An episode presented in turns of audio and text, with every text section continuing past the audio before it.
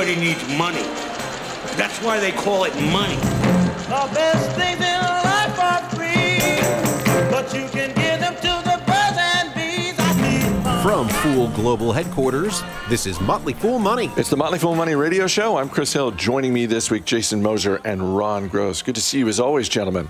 How you doing, Chris? We've got the latest headlines from Wall Street. We will dig into how technology is shaping our lives. And as always, we've got a couple of stocks on our radar. But we begin with the biggest public company in America. This week, Apple unveiled four new versions of the iPhone 12, including the Mini, the Pro, and the Pro Max. CEO Tim Cook called it the beginning of a new era. And 5G was mentioned constantly throughout this presentation, Ron. Yeah. What stood out to you? Well, I'm going to leave 5G to Jason because I think it's a little bit more hype than reality right now. We need a nationwide rollout before that becomes exciting. Um, I thought the Mini was interesting. Um, I think it's going to be well received at 5.4 inches, a starting price point of $699. I find it fascinating, and I, and I really mean this, how every few years consumers decide to upsize or downsize depending what happens to be the current trend. And so I kind of think it is smart for Apple uh, to go in that direction because I think there's going to be a pretty strong demand for this. Um, these events are essential to Apple. Apple needs uh, to continue to innovate um, and, and continue to put up those incredible revenue numbers and, and therefore cash flow. So it's not necessarily these events, but it's the, the, the need to be innovative. And these events, let's face it, have become somewhat of a tradition, although again, going back to the excitement that Steve Jobs used to create around these. The stock never does much around these announcements. In fact, I, I think it they, the stock tends to sell off more than go up on typical days like this. But it's the innovation that's important. Um, we saw some other things, a, a HomePod Mini, um, which while I think it looks interesting, I think it's their way to kind of catch up in the smart speaker space, which I think they've kind of um, been left behind to a certain extent. Uh, a couple other interesting things of note. Um, earpods and power adapters are no longer going to be included with the phones that you purchase, which is a bummer for consumers. It's probably a decent margin boost for Apple itself, um, but that's offset by I think some of the components in these new phones that are that are kind of pricey. Um, so we might not directly see an impact to margins there. Uh, a few things that people were hoping to see that we didn't, so maybe we have some announcements coming later in the year. AirPod Studio, which is the over-the-head uh, headphone speakers. Uh, a cheaper version of Apple TV has been talked about. And finally, there's a silicon powered Mac that is on the horizon, but we, we haven't seen that quite yet. Uh, Jason, uh, we saw Verizon CEO Hans Vestberg uh, joining Tim Cook on stage. Uh, to Ron's point, um, how much should we make out of all the talk around 5G? So 5G to me is is compelling, yet I think the consumer implications are going to be still a ways out. Um, it, it's not going to be like hitting a switch. I think a lot of people, you know, the financial media is having a field day with it. I think advertisers are having a field day with it. And therefore, consumers feel like, oh, 5G is here. Boom, everything has changed. It's not going to be that way. I mean, this is going to be a slow rollout. We need to build out the infrastructure, but it's one step at a time. We need to get the capable devices out there. Uh, so it's nice to see Apple rolling out those 5G capable devices. Uh, again, you know, it takes two to tango, as they say, Chris. You need the devices and you also need the infrastructure. The infrastructure is still being built. J- Jason, speaking of two to tango, is it fair to say that this could be interesting for Chinese consumers, people based in China, since the 5G network is, is more sophisticated there, or am, am I off base here? No, I, I don't think you're off base at all. I mean, it, it's certainly the Chinese market is one that, that is a little bit ahead of us in regard to the 5G market and its capabilities. Uh, you know, I think with Apple, it's just a matter of how they're able to continue getting those devices out there at the price points that they that they want to maintain to kind of keep that, you know, not that sort of luxury brand that they command. You know. Shares of Fastly down 30% this week. The Edge Cloud platform cut revenue guidance for the current quarter because of a reduction in business from its largest customer. And Jason, when you're an unprofitable company, people focus on revenue. And when you come out and tell them that revenue is going to be lower, we see stuff like this. Yeah, I mean, I mean, this seems totally right. In fact, I, would argue it should have sold off more. Uh, mind you, that's not a condemnation of the business. Uh, it's just one of those hyper growth stocks that's been getting a lot of attention. Uh, as you noted, it's not profitable, it's not cash flow positive, it's not the only game in town, and it trades for 40 times sales after this sell off. So, I mean, this is just not a buy at any price business. Uh, with that said, I mean, Fastly for those who don't know what it does, it's a content delivery network, essentially a CDN. It, it lives on the edge, literally. It's, it's playing in that edge computing market. It's about getting stuff to us more quickly and more securely. Uh, they did offer up preliminary results this week, and, and, and that was the disappointment. Uh, they expect third quarter revenue to total somewhere between 70 and 71 million dollars versus the guidance that they set of 73 and a to 75 and a half million dollars. And so anytime you see a hyper growth company pull back on on guidance like that, yeah, that's really, really concerning. Um, I don't know that it's a long term concern necessarily, but you do need to keep in mind, as you mentioned, its top customer, uh, ByteDance, which is the Chinese firm that owns TikTok. Uh, that is, uh, you know, they, that's responsible for about 12 to 13 percent of the company's total revenue. They, they didn't spend as much as expected. Um, it remains to be seen if that's a, a blip or a trend. But uh, regardless, uh, you know, this is one of those companies you got to you got to take the good with the bad uh, when you invest in these types of businesses. United Airlines' third quarter loss was bigger than expected. And the CEO said he does not expect flying levels to get back to normal until 2024. Ron, go in any direction you want. You can certainly dig into the numbers. I'm still focused on the fact that the CEO of a major airline says we are four years out. Yeah, I think the comments here are more important than the actual numbers. And, and these results are kind of a metaphor for really the entire industry. I don't think air travel demand um, gets gets back to anywhere near normal in, until a vaccine um, comes about um, sometime. Let's hope next year or in the first half of next year, if we keep our fingers crossed.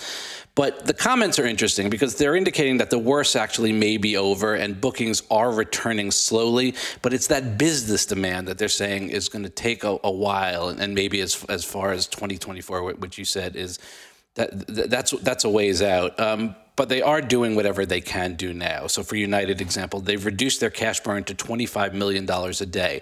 Now let me repeat that, $25 million a day cash burn, but that is down from 40 a day in the previous quarter. Um, Scott Kirby, CEO of United, thinks that they will be cash flow positive sometime next year. Um, happy to see that. He's, his quote is We've got 12 to 15 months of pain, sacrifice, and difficulty ahead, but increasingly the light at the end of the tunnel is visible. Uh, clearly, government stimulus, additional government stimulus um, would be nice. Um, so far has has not has not happened. But all of these companies have managed to shore up their balance sheets pretty nicely by taking advantage of the first stimulus program, um, doing creative things like mortgaging um, their their their frequent flyer programs, mortgaging their planes, raising capital. So I think we might be in a better, a significantly better situation from a liquidity standpoint versus where we thought we maybe were in April and May. Um, so this is going to take a while. Hopefully, these folks are going to survive. Lots of layoffs, 13,000 furloughs at United. We, we feel the pain for, for those folks for sure. Um, but hopefully, sometime next year, this starts to get better. Amazon's Prime Day event appears to have gone off without a hitch, and the company announced during the two day Prime Day period $3.5 billion in sales for third party sellers. And Jason, I was struck by that because in the past, we've seen Amazon announce sort of total sales. It really feels like they're making a concerted effort, in part with their marketing and their paid advertising, to really push the idea that it's not just this tech behemoth, it's also a platform for small businesses and third party sellers. Oh yeah, absolutely, and I, and I do. I like that focus. I like them getting that message out there because uh, in this world where big tech is really under the microscope, that's their opportunity to, to really prove uh, their their relevance in, in the overall economy.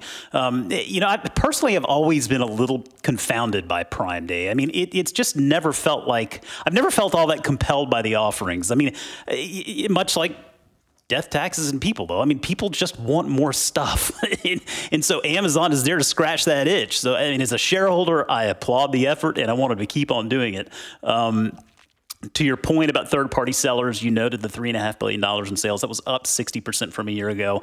And and it's really, you know, if you go back a couple of years and you look at Jeff Bezos's letter to shareholders, um, he, he noted the, the chronology there, the timeline of how third party sellers have continued to take up more share of that platform. And so today, third party sales make up about 60% of the physical gross merchandise sales on an annual basis. So you, you can take those numbers and then you can make some guesses as to how Prime Day may have done overall.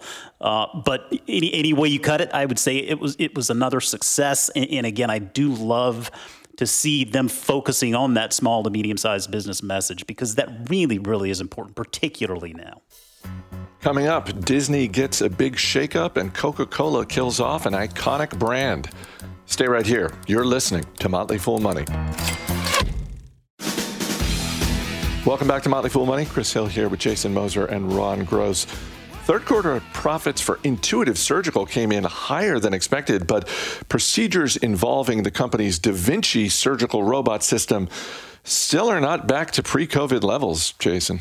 No, they aren't. Um, all things considered, I think this business is weathering the current situation quite well. Um, and, and, while it's primarily a U.S. centric business from a revenue perspective, still we're seeing the benefits of, of its global reach. Uh, procedures were up seven percent from a year ago. Particular strength this this quarter in China. Uh, they are seeing uh, a lot of diagnostic procedures, things like colonoscopies, for example. Those are still being delayed, and that is that is a, a point of weakness there. Um, in, in speaking of the procedure growth, if you go back to just March of this year, uh, we were talking about on the show, global procedure growth was 19%. Uh, so you can see that, that that was a considerable drop off from earlier in the year. Um, this is all leading to weaker demand, and it's certainly playing out in the third quarter, likely even further out. Uh, they they are seeing weaker demand in actual capital uh, uh requests as well. I mean, they installed 195 new systems for the quarter.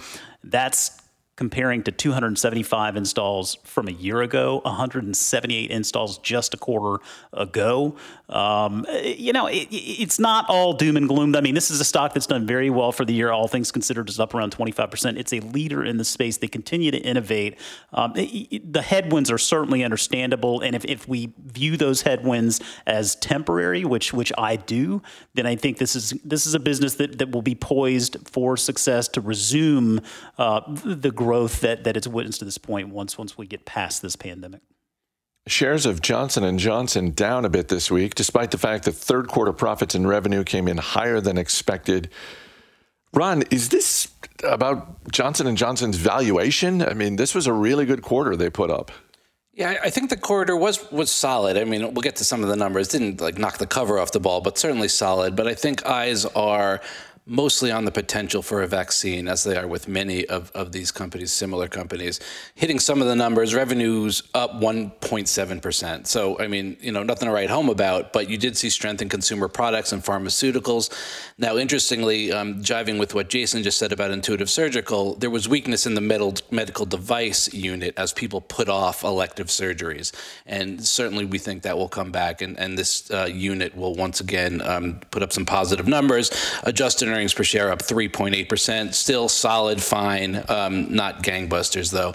Bigger news out of the week for Johnson & Johnson is that they paused the clinical trial of their experimental coronavirus vaccine because of an unexplained illness in one of the volunteers. As I think we've seen over the last month or two, this, this type of thing is a normal part of a phase three process or, or a clinical process in general, um, but they need to be taken seriously. They need to be investigated because we obviously have to feel secure about the vaccines that are eventually um, uh, come to the public. This week, Eli Lilly, for example, paused a trial for a potential uh, therapeutic due to safety concerns. So we, have got to let the science uh, dictate where these companies go. Um, but uh, for now, Johnson & Johnson is on firm footing, and we'll keep an eye on the vaccine news.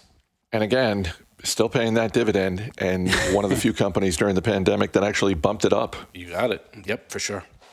Earlier this week, Disney CEO Bob Chapek announced a reorganization with a goal of prioritizing Disney's streaming video business. Uh, Jason, there's going to be three content groups one for sports, one for general entertainment, one for movies. And Chapek has made it very clear he is focused on putting the customer first. You have to love uh, leadership when that's their North Star, focusing really on what the consumer wants. Uh, that, that that that tells you everything you really need to know in my mind.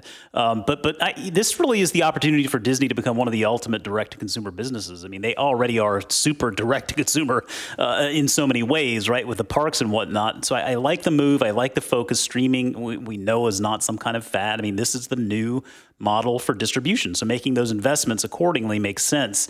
Uh, it, we talk a lot about the blueprints that other businesses have left out there that others can go by. So the, the, company that comes to mind immediately is Netflix.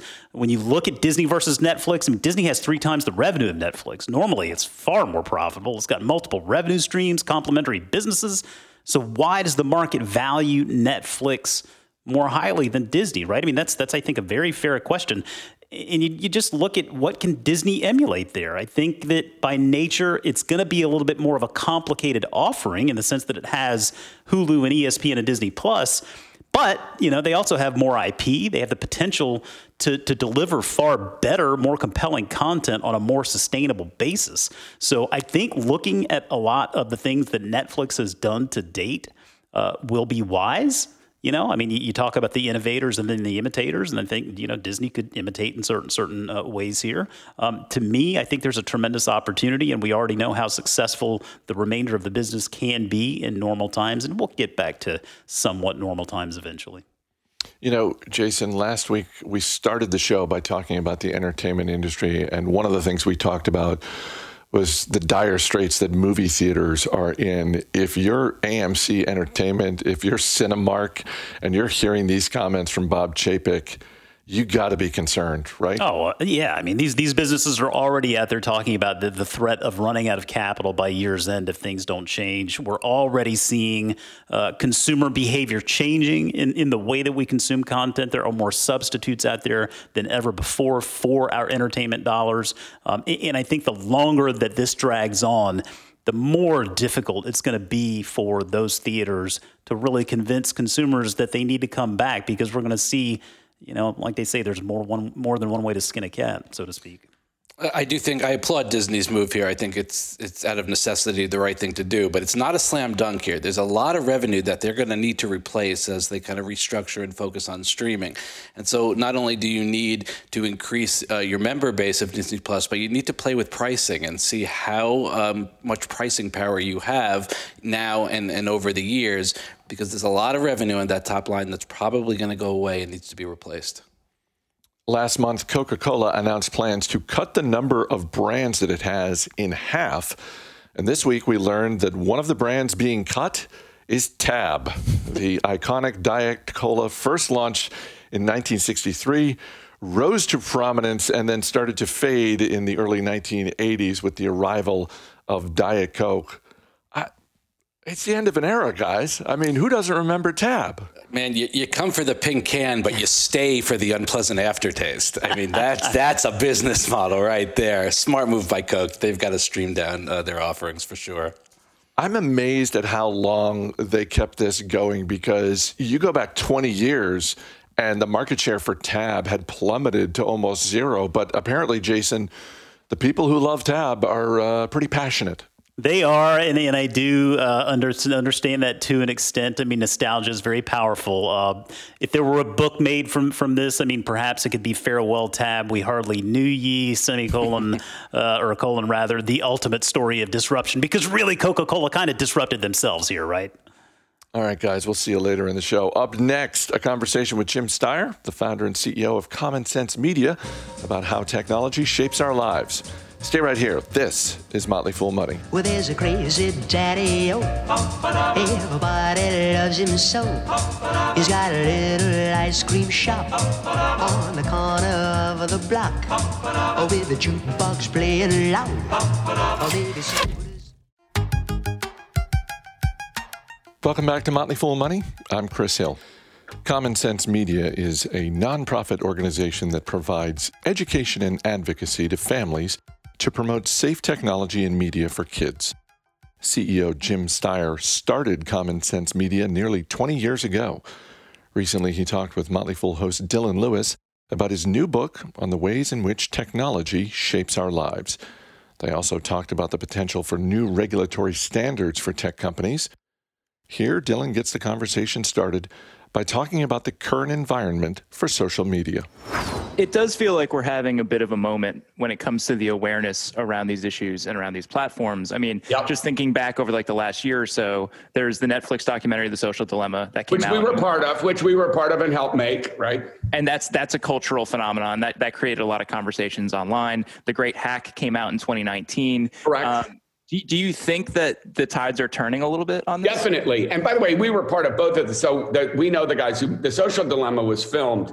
We did a bunch of the events with Tristan Harris, one of the guys who's in the film. He, his off, we gave him office space and to work, he worked out of our offices. So the much of the, and we worked with uh, the guys who made the film because we thought it was important to talk about the attention economy and the arms race for attention and the fact that there was manipulative design, particularly aimed at kids, by the way, but at all people. And we worked, the guys in that movie, Roger McNamee, who went to high school with me and my brother, Tristan, Sandy Parakilas, all the people, they are all colleagues of ours. It's a small group of people, quite frankly. And, um, and I, I absolutely feel, and then we know the great hack people very well. I did a bunch of things. But what happened was, I would say eight years ago, we were sort of lone voice in the wilderness, Dylan, right? And it's interesting because I'm a Luddite. I can barely turn on my computer, right? So, but I get the basics, and our organization, Common Sense, gets the basics of what it can do to kids, particularly their social, emotional, and cognitive development. I'm assuming you're not a parent, or you would have you would have said you are. But here's the deal. What really ener- energized me about it was I could see the impact on my kids, particularly my daughters when they were preteens and teens and all the body image stuff and all the comparative stuff on Facebook and Instagram and Snapchat. It's really unhealthy, right? So you can see that as a parent. And what happened was we realized there were no regulatory structure. Because I was running the biggest child advocacy group in the United States, this is what I do for a living, right? And my brother's pretty smart about politics. You go look who's on the board, look who my friends are. We know the people in Washington, Sacramento, elsewhere. We finally said, fine, we're going to write some laws. And what's happened is you could start to see the tide turn, I'd say 2016, 2017. And then you really saw things happen in 2018 when Cambridge Analytica happened. And that's where we decided to write the California Consumer Privacy Act, which is the which is the law of the land. Because effectively by passing that law in California and GDPR passed in Europe at that time, that's the European privacy law.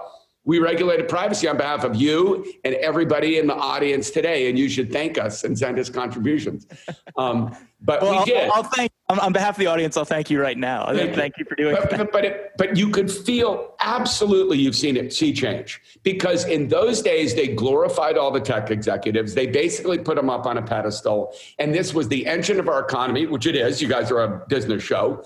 And they're driving untold success financially and in stock market prices. But there are huge consequences from what some of the companies have done with absolutely unchecked power and nobody regulating them.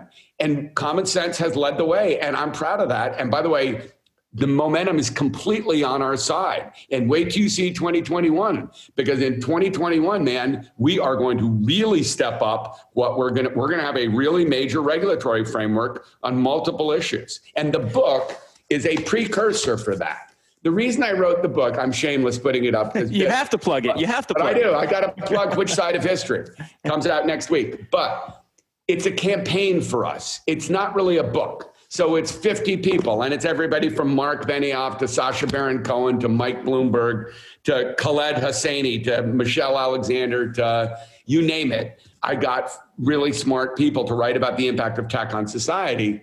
But the truth is, for me, it's a campaign, and for our organization, it's a campaign because I think it's a fair question to say to Sundar or to Pichai or Mark Zuckerberg or Jeff Bezos or even Brian Robertson, Jeff Shell at Comcast or any of the big media and tech players. Which side of history do you want to be on? I'd like to ask that to most politicians today as well, because to me, as a citizen, we are at a crisis moment in our democracy. And tech has played a role in that. That's why I wrote about democracy, even though Common Sense is largely a kids and family organization. Uh, since you mentioned the book, and, and I was absolutely shocked with the roundtable of names that you had as contributors for this thing. Um, you you listed off a bunch earlier, but is is there anyone that really surprised you with their take on the tech industry, or anyone that really introduced something new to the conversation Well, that you hadn't thought about? So I actually think so. There's a Harvard Business School professor, Shoshana Zuboff, who wrote a book called Surveillance Capitalism, which I think is the definitive work. And everyone on who watches Motley Fool and who you um, who knows Motley Fool ought to read her stuff. I I took a piece of that. I took I had her do a very short synopsis, basically of her book for it. Um, I think that some of this stuff. I actually think Mike Bloomberg wrote a really interesting piece about um, how climate change could be solved using technology. Bill Gates was going to do a piece about that too, actually, and he was great about it. But he's now writing a book about that that's coming out next year, and he didn't want to sort of he didn't want to undercut his own book, which is coming out next year. Um, I thought I think um, I think for business people, Mark Benioff, who's the my good friend, who's the CEO and founder of Salesforce. So Benioff has a really powerful piece about uh, corporate tech, corporate responsibility among tech executives. Mark's been out there more than anybody else in a lot of ways. And he basically calls Facebook cigarettes and should be treated, treated and regulated like the tobacco industry. So that's a pretty gutsy thing for the CEO of a, one of the major tech companies in the world to say. Uh, and there's a lot of people uh, writing that, but it's so it's and and I basically I, I asked a lot of my friends to write pieces, and they did because they realized that tech, whether we like it or not, is everywhere in our lives. So you were uh, pretty critical of Facebook in the intro of the book too. You said no company has ever known so much or learned so little in such a short time. And I'm curious, you know, if if you have kind of a timeline in front of you, what should have happened with Facebook that didn't happen? Well, I think they have been by far the most irresponsible and damaging of all the major tech companies. And it's why we we as an organization and I personally have such a complicated relationship with the people who started the company and have for many years. Look, they have um, with first with Facebook and now with Instagram because from the kids' standpoint, Instagram is way more and, and WhatsApp are way more important than Facebook, right? That's where. Um, so First, I went, we were really concerned about how they were impacting the social, emotional, and cognitive development of children, right? All the comparison culture, the like culture, all the stuff. If you watch The Social Dilemma, the guy who did the like button is on there. You know, he used to work out of our office after he left Facebook. And you know, you realize they've really, really manipulated society in a really bizarre way. And honestly, Mark's old mantra back in like 2010 about frictionless sharing and everybody should share all aspects of their lives, what total BS that is. What an absurd philosophy that makes no sense. And in truth, it was just a monetization. They learned how to basically monetize your personal information and sell it to advertisers. So it's a brilliant business, and I give them incredible credit. So, as someone who has spent a lot of time thinking about this, if if you could, with a just wave of the wand, create the rules, what, would they look like for these social media companies? I base it well. Number one is I would treat in this. I would treat the platforms in the same way we treat broadcast television, cable television, and newspapers. I would have standards and I would actually hold them accountable for what they publish, including user generated content. The user generated content is a little more complicated. You'd have to, you'll have to, but I would basically hold them accountable and have the same kind of standards we've had for media in general, because they are media public. They're the biggest media publishers in the world. They're way bigger than ABC, NBC, et cetera right? So I'd hold them accountable. and I'd have basically the same rules of the road for all media in the United States. Second, I'd have really strong consumer privacy laws, right? Third, I would take antitrust action against some of these companies. I would force Facebook to divest itself of Instagram and WhatsApp. I would go after, I would look very seriously at some of the other big tech companies and have them broken up. I think that would increase competition. Actually, it'll increase the value of the companies if you broke them up into smaller entities. But and and then uh, I would also um, require. I, I would really really look at ways in which the platforms could restore some of the democratic norms that have been undermined in the past few years. So I think there's a huge, really important agenda for the tech industry right now, and that we should pursue it. So and you mentioned before, who watch the Motley, who who follow the Motley Fool, should pursue because it's in your interest. You, you mentioned before that, that you're a parent, um, and and I am not, but but I would love to get your advice to the parents that are out there watching on how to navigate social media, how to navigate, you know, YouTube, all these different things with their children, and have what what feel like productive conversations about these things. Well, a conversation's a really good word because I think as your kids get older, you just have to talk with them about it on a daily basis. I mean, I would say basically delay, delay, delay in terms of giving your kids cell phones and access. Look, an iPhone is essentially a mini computer in your pocket. Why are you giving that to an eight year old, right? It allows you to have access to anything. So I would think about several things. One, don't give your kids access to devices and platforms until way later. We've really been strict. We don't let our kids have a phone until they go to high school. And by the way, they whined and cried about it a little, but they're all fine. And now they're very grateful to mom and dad that we did that. Um, I would say limit time. You know, be very specific about time limits. Like boys love video games. I have two sons. They they would play video games eight hours a day if we let them, particularly when they were teenagers.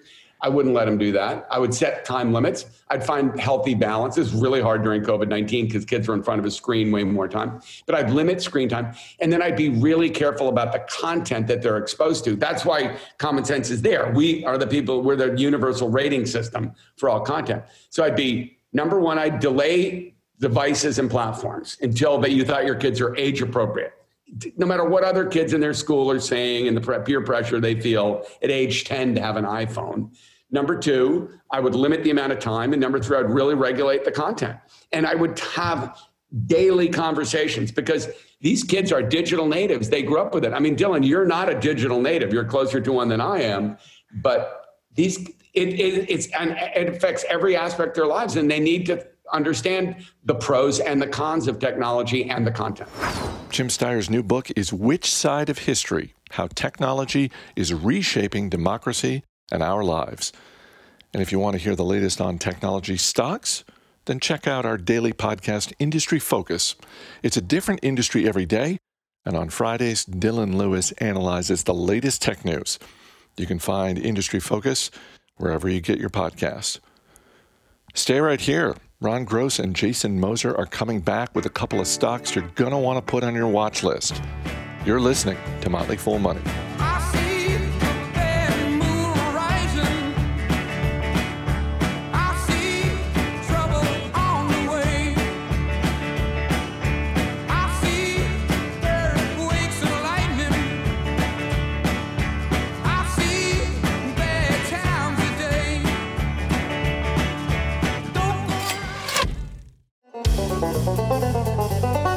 As always, people on the program may have interest in the stocks they talk about, and the Motley Fool may have formal recommendations for or against. So don't buy or sell stocks based solely on what you hear. Welcome back to Motley Fool Money. Chris Hill here once again with Jason Moser and Ron Gross. Edge Innovations is an engineering company that has several divisions, including one focused on animatronics and special effects. And guys, I can't really think of an artful way to say this, so I'm just going to say this company has built a robot dolphin.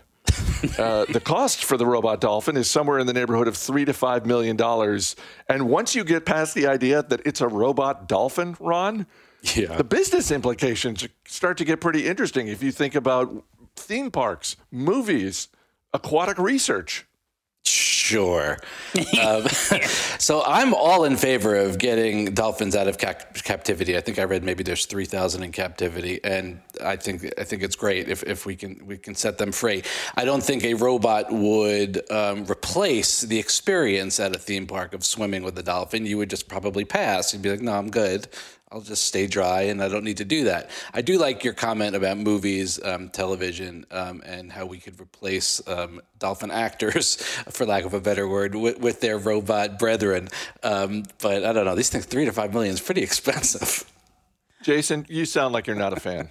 Well, I mean, I am and I'm not. I mean, I, I, I do agree with Ron. I mean, I, I like the angle of being able to to focus on fewer animals in captivity. I mean, as, as someone who has swum with the dolphins before, I mean, I listen. That's a priceless experience. And, and fortunately for us, the the facility that we were able to do that uh, through this, this was this was about.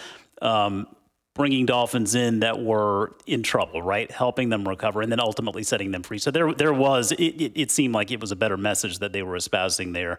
Um, it, it, sure seems like for movie's sake, technology could really take the place here and just give us some, some cool CGI. And in regard to actually going to SeaWorld, I mean, if you know that you're going to go see robot dolphins and killer whales and whatnot, I mean, they, that absolutely takes away from the experience. It's like, why even bother? So yeah, it's it's I, I can see both sides of it there, but I mean, ultimately, let's just go back to the rise of the machines, Chris. We talk about this all the time. I'm scared of hackable dolphins, right? I mean, this army of dolphins all of a sudden. Let's let's talk about the implications there for a second. Water and electricity scare me. That's another great point right there. Yeah, technically, I think it would be an armada of robot dolphins. but, uh, yeah. Uh, before we get to the stocks on our radar, our email address is radio at fool.com. Question from Tyler Winkler. If you only had one investment to make today and give to your kids in 20 years, besides an index fund, what would it be? Real quick, Ron, let's help Tyler out with a couple of investment ideas for 2040.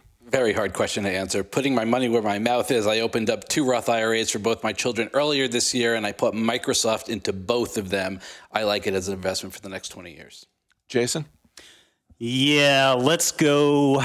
Let's go war on cash style here. I think you, you, you got to look at a company like PayPal and think that is going to be one that is only more relevant 20 years from now.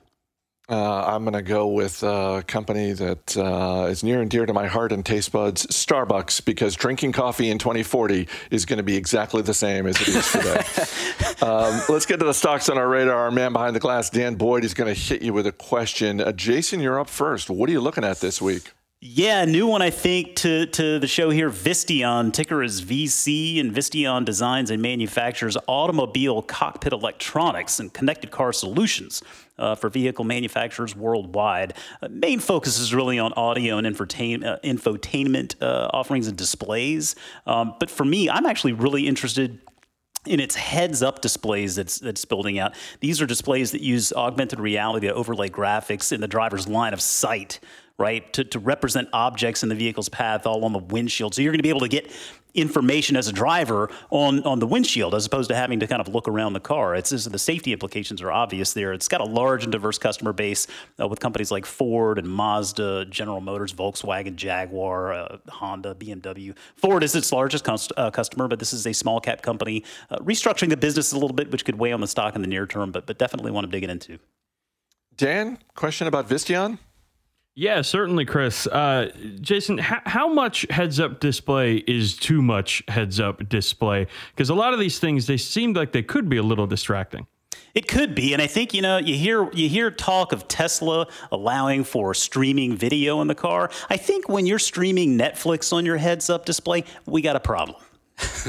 Ron Gross, what are you looking at this week? Danny, I'm going back to Bed Bath and Beyond. BBBY shares are up almost 100% over the last month. As relatively new CEO Mark Tritton, formerly of Target, continues to make moves to turn the company around. This week, company announced it will sell 80 Christmas tree shops. Who knew there were 80 Christmas tree shops? But there are, Dan. And they're going to sell a distribution center for $250 million. That's in addition to lots of shakeups at the, at the executive level, uh, raising money by selling Personalization Mall um, to 1 800 Flowers. They're doing a lot of great things to both turn the business and shore up the balance sheet. And it's still a big short interest here, Dan. So if they continue to execute, I think those shorts are going to have to cover sending the stock higher. Dan, question about Bed Bath and Beyond? Certainly, Chris. Ron, I rag on you constantly for your stock picks on this show, and today is no no exception. Bed Bath and Beyond is the boringest place on the planet, and I don't think I've ever gone there willingly. Why did you bring this to me? Because I want to make you money, Dan. And that's all I'm here to do. You should spend some time in the Beyond section because I think that's really where you'll shine. Uh, Dan, two stocks. You got one you want to add to your watch list? I tell you what, Ron. Ron, his choice is compelling, but uh, because because the way the stock has moved in the last year. But I'm gonna go with Visteon because I'm really quite interested in automotive technology, and I'm excited to see where that kind of stuff brings us. All right. All right, Jason Moser, Ron Gross, guys, thanks for being here. Thanks, guys. That's going to do it for this week's edition of Motley Fool Money. The show is mixed by Dan Boyd. Our producer is Mac Greer. I'm Chris Hill. Thanks for listening. We'll see you next week.